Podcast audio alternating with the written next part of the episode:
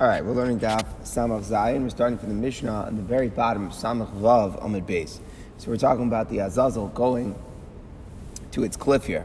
So we just were describing how there was an Ish Iti, the Pasuk says, an appointed Zar, a non coin necessarily, who would carry him out from the Azar. So now the Mishnah says, Makiri Shalayim, some of the Chash of a people, the, the people who are Yakar, like valuable, you know, the most precious people in Yerushalayim, they would they would do lavaya, meaning you know you walk a guest out, so they would walk, they would go with him, they would walk with him until they got to the first sukkah. So basically, there were a bunch of sukkahs along the way, so that he would. Um, um, he would have these like breaks. He would have these points where he could stop along along his journey, and the, the people would escort him, the original people from Yerushalayim, until the first sukkah. And how many sukkahs are there? Esther sukkahs Yerushalayim Tzuk. There were ten booths from Yerushalayim to the tzuk. Tzuk just means uh, the cliff. Um, we'll see. That's uh, how we know what you're supposed to do with it. Tishim ris. How long is the, the, the, total distance here? So we're saying that there were 10 sukkahs, but how much of a distance are we traveling? So the Mishnah says it was 90 ris. Okay, well, what's a ris? Shiva umechsel l'chol mil. There are seven and a half ris to make up one mil. So what that now does for us is a little bit of math here. We know it's a total of 90, 90 ris, and we know that one mil is seven and a half. So we want to do 90 divided by seven and a half, and we'll know how many mil it is. So 90 divided by seven and a half is 12. So that means that there were 12 mil of a, of a distance, just to give some perspective on how far 12 mil is. So one mil is 2,000 amos. So how much is, in, is 2,000 amos? I don't know, a little under, let's just say, 30, let's just say for simplicity's sake, uh, 4,000 feet, let's just say. So a, a mile is 5,200 towing feet, right? So it's, it's under a mile per mil, but, but I don't know, let's just say three quarters of a mile. Okay, let's just say, keep things simple. So you got three quarters of 12 miles. So what are we talking, nine, nine, about, right? It's a, it's a pretty considerable, it's a considerable amount of, of, of, of walking that he's got to do, right? It's 12 mil. At any rate, so we're saying that if there's 12 mil, in the, and how many sukkahs were there? So we said that there were 10. So that means that there's basically the way you uh, like to break it up. There's 11 different segments between them, right? So that makes 11 segments. You go from Yerushalayim to the first sukkah, the nine more to get to the other sukkahs, and then one last segment of his journey from the from the last sukkah until the until the cliff. Okay, that's what comes out. Yeah, it's a very long walk, right? It's 12 mil. 12 mil is a lot, right? Okay, just to give him a little bit more perspective, we're going to see in a second about the issue of Tchum. Tchum, you can't go more than 2,000 amma. Okay. Says the Mishnah, Kol v'sukkah v'sukkah on every sukkah, the, the, people who would be waiting there, I guess, for him would say, here's some food, here's some drink. In other words, he would be offered to break his fast. Technically, everyone's supposed to be fasting, it's from Kippur. But if he's going to be too weak, then he would be allowed to eat. So they would offer him food. There would be escorts from each sukkah. So in other words, basically, this guy is traveling uh, the one mil between booths until he gets there. So, so, so, so uh, there were people in the in the booths who were there and would escort him from booth to booth. Um, it's an interesting thing. He doesn't have the same escort the whole time, again because of the tchum issue. But there would be for each 2,000 amma segment, he would have escort uh, from one to one. Except for the last one, he can't go. They can't go with him to the cliff. They wouldn't go with him. They would just stand from far and watch what he would do. So how do we understand this? Because the distance from the, their boot to the rock was more than the, was more than the one mil. So they, they can't do that. So they would just go for a mil and then watch him to make sure that he did it properly. So basically, because remember here, we have 12 mil and we only have 10 sukkahs. So we have a mil and we have a sukkah, then we have nine more. So we have two mil, the last one. So this is the view from the, from the sukkah to the, la, to the, from the last sukkah in the segment of the last sukkah until the cliff is more than the Tchum Shabbos. So the people in the last sukkah aren't going to escort him all the way to the cliff, but they would have to just watch. Whereas all the other segments, they could go with him until the next break. Malayosin. Now, what exactly does he do? How do we describe what, what exactly happens? So, Cholog Lashon Shosahuris, he, he, he, he takes up only a part, he divides in two a strip of red wool.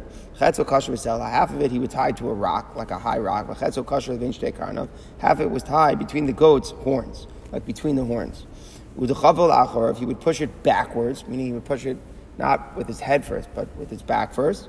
When the goat would, would tumble go all the way down the, cliff. Wouldn't reach even halfway down.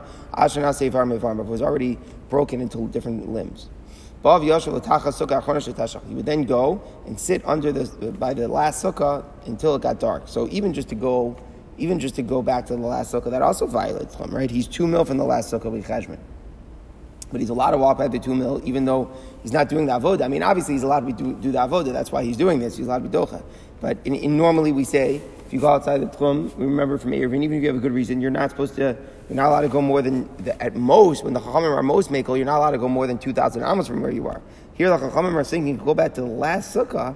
It's a very big chiddush. Must be because he would never be able to do it. It's like a special heter that the Rabbanan gave. Or else he'd be scared, he would be too weak, whatever it exactly it is. So they let him go the two mil to the last sukkah and then stop and he would rest there until it got dark. All right, now there's one more point here. There's a din that the Torah says that the Mishaleach, the one who sends away the Azazel, it says that he becomes Tameh, so Tameh that even him and his clothes are Tameh. It's the idea of, of him and his clothes becoming Tameh. It's like he's such a degree of a Tumah. There's certain times we have like, like Tumah's Mas of Nevela. the degree of tumah is so great that it affects the, the, the, clothing that you're touching as well. So the clothing that he's wearing also becomes tumah. So that's why we always refer to them, tameh begadim. But what tumah's begadim really is is that he primarily is becoming tameh. So tameh that even his clothes are tameh. So at what point? Meaning the Torah leaves it pretty vague. Torah says the one who sends it, the Mishaleach, he becomes, his clothes are tameh. So we're in this exact, I mean, this is a long process here. It's from the Azara all the way out there, finally to cliff out. So at what point does the Tumah descend? According to the Tanakh, it's as soon as he leaves the city of Yerushalayim, meaning at that point he is ascended, he's in the process of being Mishaleach. Until then, he's still in the confines of the city He's not involved yet. He, he's just like preliminary. Once he has left the city, at that point the Tumas Begadim comes. Rabbi Shimon Omer Let's look. No, you said it too early. He's only called, or the Tumas Begadim, Mishaleach, only comes once he actually pushes it off the cliff. So we have a dispute here, which we'll analyze further in the Gemara.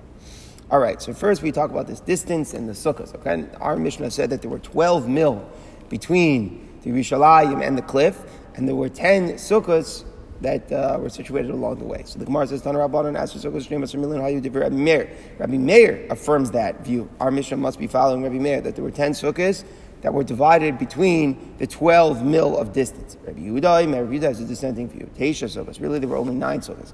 Va'asar milan, and there were only 10 mil. So again, there would be one mil from Yerushalayim, first booth, then there would be another, only eight sukkahs, one every mil and there would be one last mill from the last sukkah until the cliff. So it comes out that, according to Rabbi Yehuda, an important point, according to Rabbi Yehuda, the escorts that he had from the last sukkah could go with him all the way to the cliff because it was only one mill. That's 2,000 amma. According to Rabbi Meir, that there was 12 mill and 10 booths. So the last booth was two mil away from the cliff. So the escorts couldn't go all the way to the cliff. But according to this dissenting view of Rabbi Yehuda, that there was only 10 mil of journey, and nine sukkahs. So from the last nine sukkah to the cliff, they would be able to walk. Now a third view, Rabbi Yossi Omer, there were only five booths and there was 10 mil of a distance. So there was more than a mil, according to Rabbi Yossi, between each one of them. So according to Rabbi Yossi, how is he being escorted from sukkah to sukkah? It's going to be a violation of Tchum Shabbos because we only have five sukkahs for 10 mil. So obviously there's more than a mil between sukkahs. So the Chulan Erev, it was made through an Erev Tchumen. What does that mean with the Erev Tchumen? Erev Tchumen means that you can put out some food, and it's considered like you're living where your food is, and you have 2,000 amma radius from where your food is. So let's say you want to go more than 2,000 amas on Shabbos, that's what you want to do in a certain direction. You put out food, that's where you're living, and then you can go extend from that radius 2,000 amma in any direction from, uh, from, where, from where the food is. So that's the way it would work. You could, everybody in the town would put out, let's say, halfway between their between uh, one sukkah and the next sukkah, they would put out a bread. So then that would be considered like they're living in between. Then they would really be able to travel 4,000 amma, you know, 2,000 amma from where the bread was in any direction. So that's the way that they would be able to escort, is because they would make an Erev Techumen. Yes, are different escorts. Meaning, and this doesn't help for the Kohen Gadol. Let me clarify. For him himself, right, exactly. For the Kohen Gadol, for the, for, I'm not keep on saying Kohen Gadol, wrong word. For the Ish Iti, who's actually throwing it off, he doesn't care about Tchum. Torah says you got to walk, you got to walk. There's no issue. Here we're talking about the escort from sukkah to sukkah. So in every view, every view until now was only one mil between the sukkahs. and except for the last one, which may have been more, but whatever. But but but, but at mo- between each booth was only one mil. Here, suddenly in this, this third view of Rabbi Yossi, you've got 10 mil and only five sukkahs. So obviously there's more than Tchum Shabbos going from booth to booth. So how are they going to escort him from booth to booth? The Teretz is each individual group of escorts would be putting a Erev in the middle. Amar Rabbi Yossi, Rabbi Yossi now said, Sachli Azvini, he had a son, Rabbi Lazar, Rabbi Yossi. He said, Rabbi Lazar said to him, wait a second, you're, you're, you're coming up with a trick to use Erevs. Erev, if you're trying to use Erevs, so why do you even say five? So why don't we just use two booths and you'll be able to cover the entire span of 10 mil with two booths? How would you be able to do that? If you're very smart, you should be able to do it. How would we do it?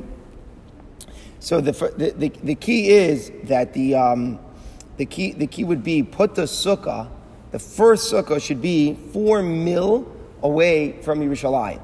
And everyone should put out an Erev Techumin, they would meet midway, but some people from who buy Yerushalayim should put on Erev Techumin one mil from Yerushalayim, which will extend their journey to a second mill. They can't go further because then that's 4,000 amma. But the people from the sukkah, but the, but the sukkah is, the sukkah is four mil away from Yerushalayim. The people there should put their Erev three mil away from Yerushalayim, which would extend them to come meet at the two mil mark. So I don't know if that was so clear. Let me do that again. You have Yerushalayim, let's say right here, right? And then over here, four, dis, four mil away is the first booth. So the people of Yerushalayim should make an Erev at, at, the one mil marker, and the people of, of where the sukkah is should make an Erev Tchumen at the three mil marker. That will then extend that both of them will be able to walk two mil and meet in the middle. So perfect exchange. They'll, the first people will walk the Ish Iti to the two mil marker, and then they will be met by the escort who's coming and walking and extending from four mil to two mil, and they'll walk them then to the sukkah. So you could just have an exchange. That's what he's being very creative. And then the second thing, you'll have another four mil distance um, from uh, the, to have to have the second booth. So the second booth could be four mil from the first booth, and then you'll have again a different, a second party from the, the place where the sukkah is will make it an erev at the five mil marker, and the opposite, the people at the eight mil marker where the sukkah is, they'll make a erev at the seven mil marker, and they'll be able to make an. Uh, to make a swap in the middle of their of their of their of their Erev Tchumen.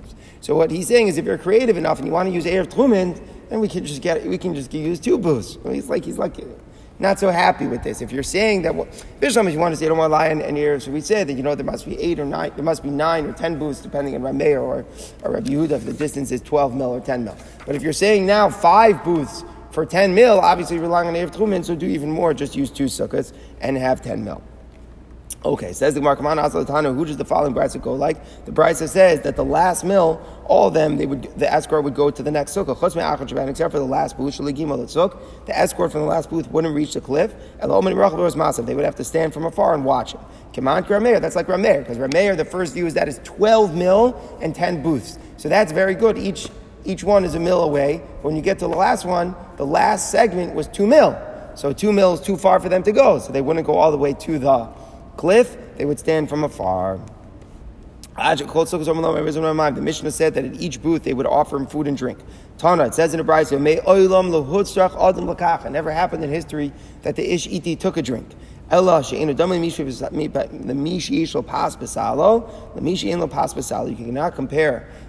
how hungry a person is when he has food to eat when he, to a person who is hungry and he doesn't have food to eat. It's such a tremendous difference. Psychologically, knowing that you could break your fast is a tremendous impact on your strength.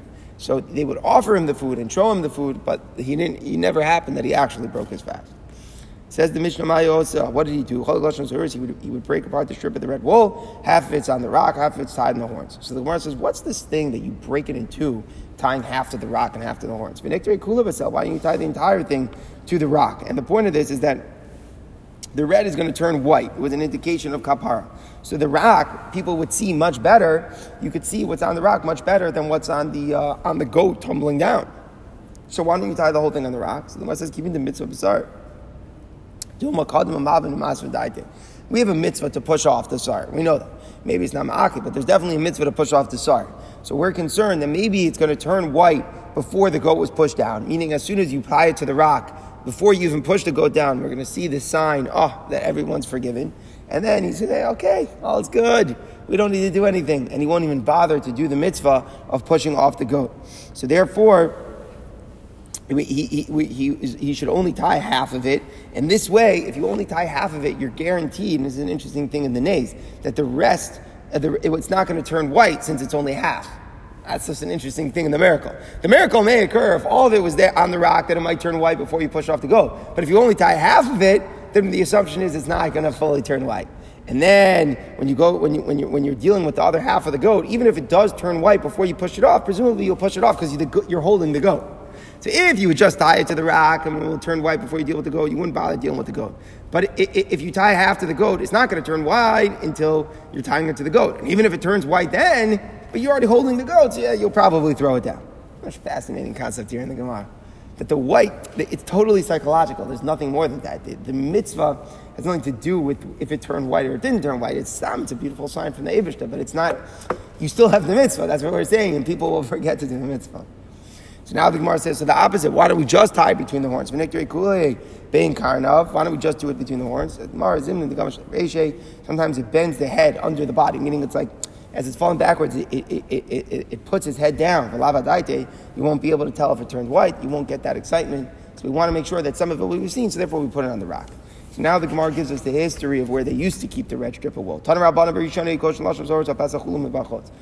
Originally, they used to actually tie the strip in the Beis Hamikdash. They would keep a strip there by the Pesach Ulam and on the outside where it was like, you know, clearly visible to everybody. And the problem was, if it turned white, everybody was happy. If it didn't turn white, everybody was depressed, right? Can you imagine how bad that was? It's a day of Yom Slicha V'Chapara, and the Ebishah isn't showing us that He's forgiven us. So. So what they did is they moved it to the door of the of the ulam on the inside, so at least everybody wouldn't see. It was more of a private nace. Not the whole wasn't something that the whole tzibur would see. Dying, but still, they would they would like try to get, catch a glimpse. They would push and try to see. In uh, the same problem, people were sad. So they made a new takana. You know what? Let's forget about this whole ulam business. Let's just do it out there the tzibur isn't there so much. And well, they'll just tie it there, half by the rock, half by the horns. And the Gemara says, Actually, it was a different version. It used to be that they tied it al ulam on the inside. As soon as he got even reached the, well, the, the, the, the, midbar, so the question is, what does it mean to reach the midbar? Does it mean it was reached the midbar and was pushed down, or does it mean as soon as it just reached the desert? That's a machlokas arishonim. But as soon as it reached the desert or reached the desert and meaning continuously, continuing from that, it was pushed down. Hayum Malbin would turn white. mitzvah. So they knew that the mitzvah was completed, and then he was able to move on. Meaning the Kohen Gadol is going to wait to move on until it turns white. Like that was the big thing because that's how he knew that they that the Ishiti had gotten to the midbar. And again, it's Machlokas Rishonim. Most Rishonim hold you have to wait until it's pushed off. That's the mitzvah, right? So even though it says in, that they were waiting until it reached the midbar, it really means reached the midbar and was thrown off the cliff. So two different versions here. Now just, just bring us back to a Gemara Daf test, just to bring us some context for this. The first 40 years of the second Beis Hamikdash, when Shimon Tzaddik was Kohen Gadol, the Gemara says it always turned white. From then and on, it was on and off. So we can understand how this progressed. You know, originally it was like this, and then imagine a story, and then another story, and back and forth, and eventually we end up with the solution of just keeping it on the, by, the, by the desert. All right, Shenemar, where do we get this whole thing? So this it's a fascinating thing because it's not mentioned in Parshas Acharei Mos. It's not mentioned as you know a primary point on Yom Kippur. It's I, I don't want to say it's it's and, and, even the drasha itself in Pasuk in Yeshaya, it's not describing a fact in the Beis Hamikdash. It's saying if your sins are like this red, deep you know color, they can turn white. But it's an allusion to this idea that there would be this this miracle in the Beis Hamikdash. All right, the Mishnah said, Lo hayach didn't reach halfway down, it was already in limbs. So Ibailu wasn't in our mind hana. What's the halacha of having hana from those limbs? So let's just understand something. Kod this is a very lamdish question. I really have to break this apart, this question. Because really, kachim, what's the rule? Nasas mitzvah, in moilambo. So if you have kachim, it has isser hana, but once it's nasas mitzvah, there's no isser.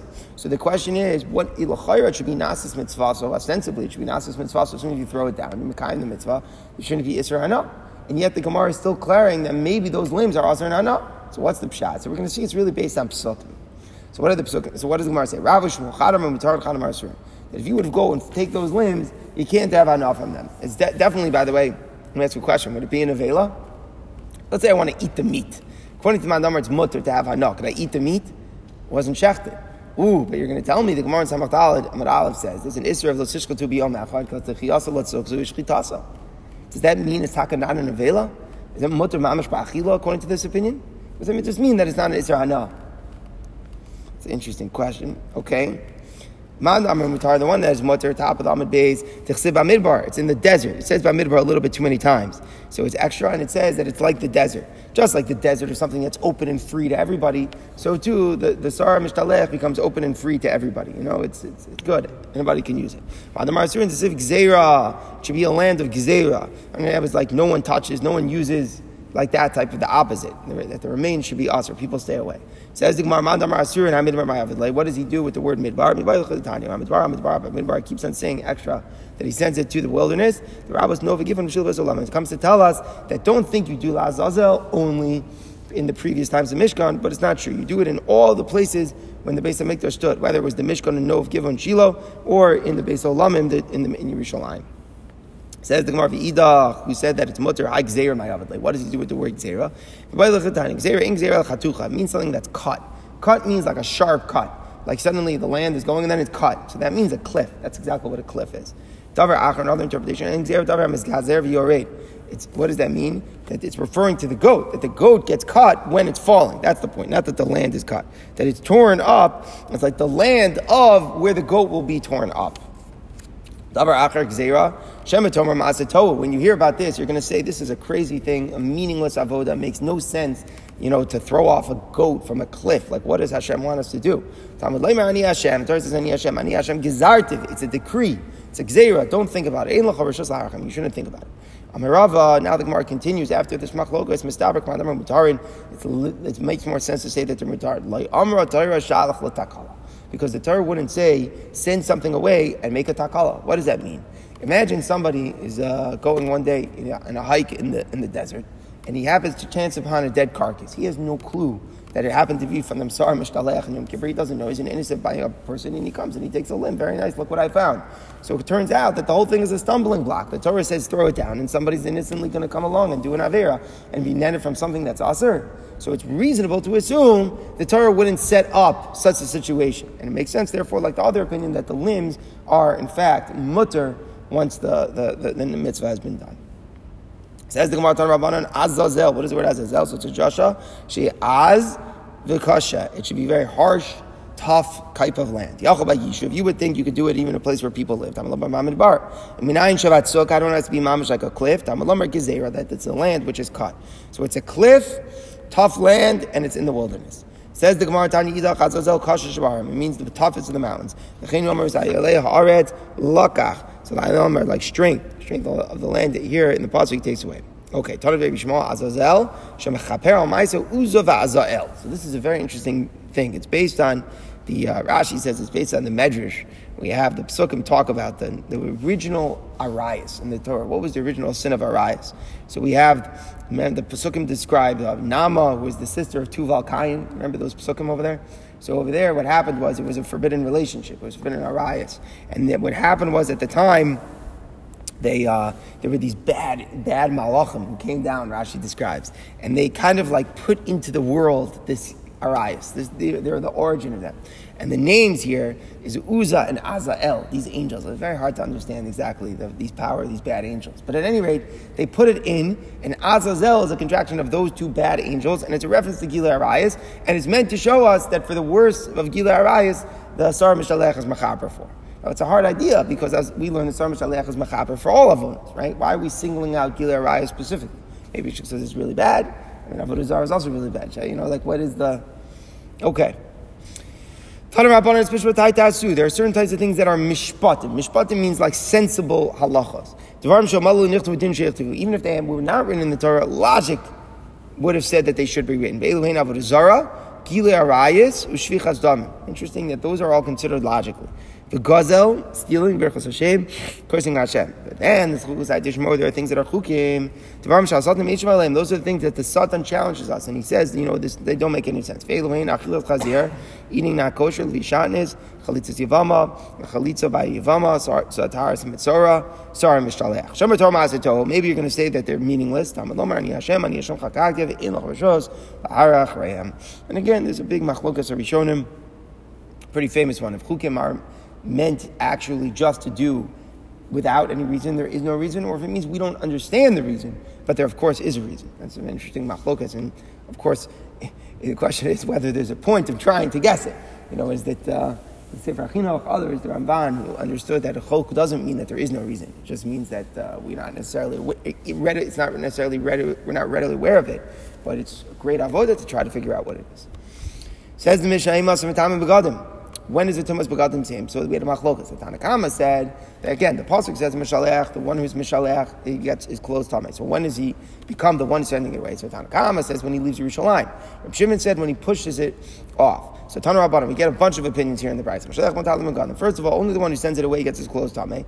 The one who sent him, the one who sent the sender away is not. So who's the one who sent the sender away? Those are all the, the Makiri Yerushalayim, the people who are escorting him out. Even, even though they're, they're involved in the process, they're sending, but since they're not the Iker one, right, they're not the, the Ishiti, they don't have the Tumah. You might think as soon as he leaves the, confines of the Azar already he's Tameh, even if he's still in Yerushalayim. Talmud Leimer the one who sends him away. So he should have to be on the way to Azazah. So what's the point of that? If he's still in the city, he's not called that he's on the way to Azazah. Like it's an interesting point. Like it's like when you're when you're in route to, to something. So when you're still in the city that you're leaving from, you're just in that city. It's only once you've broken out of that city that you're called the Mishaleach. So that, that's where we're darshaning. So until he leaves the, the, the city, he's not going to uh, have the tumah. But wait a second, maybe, maybe until he reaches, he doesn't have he doesn't have the tumah, and it would only mean that after you bring it all the way to the cliff, you become tameh. No, the one who is in route, the one who is sending. So how how would I resolve this? On the one hand, he can't be in Yerushalayim. On the other hand, I know that the tumah is there before he reaches the cliff. It means that it's as soon as he leaves the city walls. And this is the way that the Mishnah understood. That was what our Mishnah said. And now we're getting a name, Divrei Rabbi Yehuda. This is the words of Rabbi Yehuda. Rabbi Yehuda is the Tanakam of our Mishnah. So as soon as he leaves the city of Yerushalayim, he's en route, he's Mishalech. Says the second view, Rabbi Yossi Omer, Azazel v'chibes No, it says the word Azazel in the pasuk next to the kibus begadim. So therefore, what it's saying is you're not actually until you're actually at the cliff. You're not. You don't have Tumas begadim. So in other words, even though the pasuk shot mishalech would mean that he's en route. But we are saying that no, since it says the v'chibes next to the word azazel, we say until he reaches the word, until he reaches the azazel place, the Tumas Begadim is not there. Okay?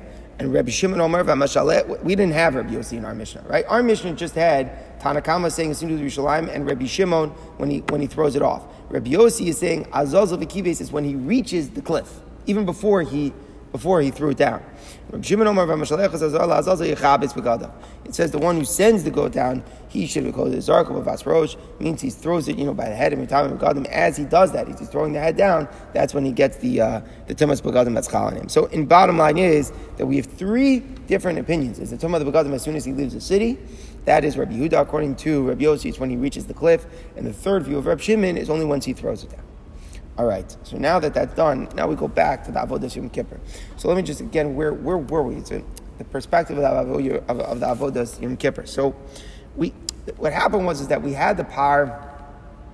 The, just to give a basic summary of what we've done so far, we had the par, the vidoy par, and then the uh, the the the second vidoy the par, the shchita, the par. We had the ketores, lefnai v'lefnim.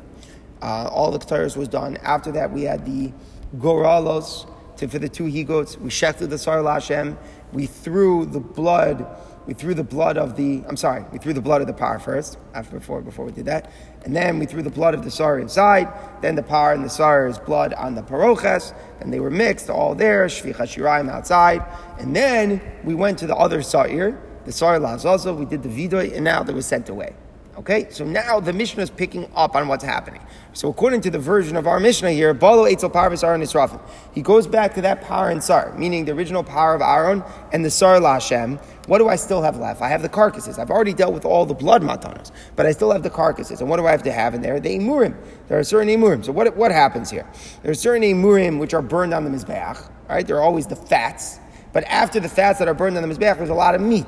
So these are, we say this, they're called parim usiirim hanisrafim. They are burnt, meaning no one's eating this meat. Usually a chatas, the meat is eaten by the kohanim. Not these. Chatos uh, pnimios, the meat is taken out, and the carcass is outside the city and burned. Okay? So now we're dealing with the dead carcass. And who's Ba? Who are we talking about? The Kohen Gadol. The Kohen Gadol goes to the power and the Sarah Hanisrafim. Hanisrafim means that are meant, they're designated to be burned. Karan, he rips them open, meaning he's not doing a real hefshit. Like sometimes you do a real hefshit. On the korban ola, which is fully burned, fully burned, there's a hefshit. Here there's no hefshit. You just rip them. You take out the emurim the imurim are the parts of the korban which are going to go on the mizbeach, the fatty parts. None but magis, he puts them in a klishare, it's a bowl. and you burn them to burn them on the mizbeach. Okay, look, all imurim burn the mizbeach, but then you're still going to have a lot of meat left, the rest of the meat. So kolon makelos. Kolon means that you take the limbs of the bull and the goat and you kind of mix them together, and it's it, looks like a braid. Makel is like when you braid something together. So you're like stuffing all the limbs into like I know it sounds a little gross of anything, but like a skewer, you know. So like you pull and like you stick all the limbs on there. But see on the base Reifa, and then you're going to carry them out to the base Reifa. Base Reifa is the place where they will be burned, which was outside of Yerushalayim. Um, and, and, and it happens to be that it doesn't mean he personally has to carry them out. That's not an avoda with the person carry them out, but eventually the burning is going to be done by. Okay. Now, and, and even more, he himself doesn't even burn them. We'll, we'll learn about this a little bit later. It says that the people who carry out the chatos and, his, and the, chatos of the par and sarah and its ruffin get tumas begadim. And this is a general thing. This is already comes from even, even previously when have chatos apnimius. But definitely here, the pasuk mentions here in Parshas Acharei Mos that the one who carries it out has tumas begadim. So when does the tumas begadim chav? When are they carrying it out? So as soon as they leave the azara. No, it's only when, when it starts when the burning the fire is really taking place. When is the burning of the fire taking place? When the fire catches most of the limbs. When rove of the limbs is, is burned, that's when the Tumas Begadim comes. And the Gemara will tell us what the Machlok is. And obviously, it sounds actually pretty similar to what we saw at Tanna Kamma and Reb Shimon about the Tumas Begadim of the guy dealing the Ishiti. Is it when he leaves Yerushalayim? Or is it when he... Uh, or is it when he throws it down? So here we have when is the Tumas Begadim for those burning the limbs outside. One view as soon as you leave the Azar, the other view is only when the burning is actually chal. Fine. So we said that what happens is after the Sar Azazel, now we're dealing with the Emurim of the Par and the Sar. So the Gemara says, Are you burning them? So what's the question? What's the question? Are you burning them? So Rashi learns Pshat. It's a hard Gemara because it doesn't say it so much in the text. Rashi learns Pshat that we're saying you burn them now. In other words, this is the time, this is the right sequence. After the Sar Mishtalech is when you do the Haktaras Emurim. Is that really true? They, didn't do it until much later. What does that mean? There's still a lot of other things you have to do here. What, what else do you have to do? You're still, there's going to be a special Kriya Satira, and also there was the Elo, the El Ha'am, which is a very, the, the Pasuk mentions that there's an Ayel, Ayel Hanasa Bachutz, that he does, again in the White Begadim, but he does that. And then afterwards, you have to do Otzos, Akafa Hamachta, you have to have that take place. And then only after that, we assume are the Haktaras Imurim of the Par and the Sar. That's the way Rashi learns the Gemara. So the Gemara is asking is Hektir and Salkadaitach, eh, now are you really burning them? That's the way you learn the Gemara. So the Gemara says, You're right, you're only preparing them. Meaning you deal with, this, with the limbs now, you prep them. So you take them out, you rip them out, and put them in the bowl so that they're ready to go. But the actual Aktaris Yumurim is not taking place now. We'll get to eventually when that will happen, but the next thing that's going to happen is this Kriya Torah, and, and then eventually Elov El Ha'am, and we'll get to the Atzos of Kafa Machla, and only then will we come back to these Yimurim to burn them. All right, Kalam Akelos, it says you, you put them in you put them in these bowls here. So Amar Yochanan Kamin Kli, it's going to look like a braid because you're taking all the Imurim and you're mixing them. The power and the Torah, you're mixing them all together. Says the Gemara Tana, it says in the Brisa, Lo ola. You don't cut the pieces the way you cut up the meat of the ola. What does that mean? How do you, the, the, the Pasuk says, V'nitachos sachav, by both places. But by the korban ola, the way it was done is that first you do hefshit, and then you do nituach. Hefshit is you take off all the hide, right? And that actually goes to the Kohanim. And then you cut up the meat into, into blocks, into pieces. But here you don't do it that way. Ella, rather, or gabi basar, they were just cut up with the hide itself. There's no hefship of flour by the of Soim Raf. So the Gemara says, immediately, how do we know this? How do we know this in So by a korban it says, you know, black and white, there's hefship to Here it doesn't say much. So how, what's the source? The time says in the price of Yomer Nekan Basar Perish. Here it says by the burning, it says three things. We have R, we have Basar, and then it says Perish. It mentions the waste as well. It says you're burning you're burning all of these things. If you want to take a look at the side of the Gemara, it's pasuk chav zayin. What are you burning? Orasam, bisaram, and persham. So the pasuk mentions the waste. It says somewhere else, and this is by the Par Kohen Mashiach in Parshas Vayikra. If the Kohen Gadol does a, does a sin, he brings a special korban, doesn't bring the regular the regular uh, korban chatzas, he has a special one. So it also mentions that it's nisrafim, it's one of the parman nisrafim, and it's our basar pirish which are burned. So mal halon, top of samaches, just as like the Kohen Gadol, Par Kohen Mashiach, when it's burned, I they nituach, they have shade. There's no din have shade. It's just cut up the way it is with the hide and burned, afkan, so to buy the parmanas rafam Yom Kippur, I didn't do they have shit. It's cut up, but it's not, it's not flayed first. The Gemara says, how do we know? We're just saying it's like that. How do we know from over there? So the time we look at a brisa, it says in the pasuk, this is again by Par Kohen Mashiach. It says Vikirbo Pirshel Behotzi. It says that the uh, all the innards and all the waste you take out, you, you, you remove the entire from the entire bowl outside. This means that you take it out totally whole, meaning you don't cut it bechlau um, after the. Yachos running right? You're taking everything out intact. Now, should I burn it totally intact? No, Nemerkan Rosho Krav. Here it mentions the head and the feet. Now, alone Rosho Krav, and it says head and the feet also by regular korban ola. Malon by regular korban ola, Deni Tuach, you're supposed to cut it up. I've kind of Deni Tuach. So by the Par Kohen Mashiach, it doesn't explicitly say to cut it up at all. It's actually mashma in the pasuk that you carry it out totally whole, and then you would think even to burn it whole. But I know you do need Tuach because it mentions, it mentions the head and the feet. So I learned Dereshava to the head and the feet by korban ola where it's chopped up. So I know it's chopped up. Imal on a day shade, maybe just by regular korban ola, it's flayed. I've kind of have shade. You should first flay it. Tamaloma vikiro krav, but it's mez. No, the hide and all of its meat and the innards and the waste. So my Talmud, how do I see it's not it's not flayed? Because I'm public Kashim But Since obviously the waste is staying inside, so too the meat is staying inside. Because it's intuitive to us. It's for sure true that we're not going to take the waste out. That would be obviously gross, like disgusting thing to do. So since the pasuk mentions the waste with there, so the same the pirsha was bikirbo. So when it mentions the basar are, we understand that the basar was also bit over with the skin.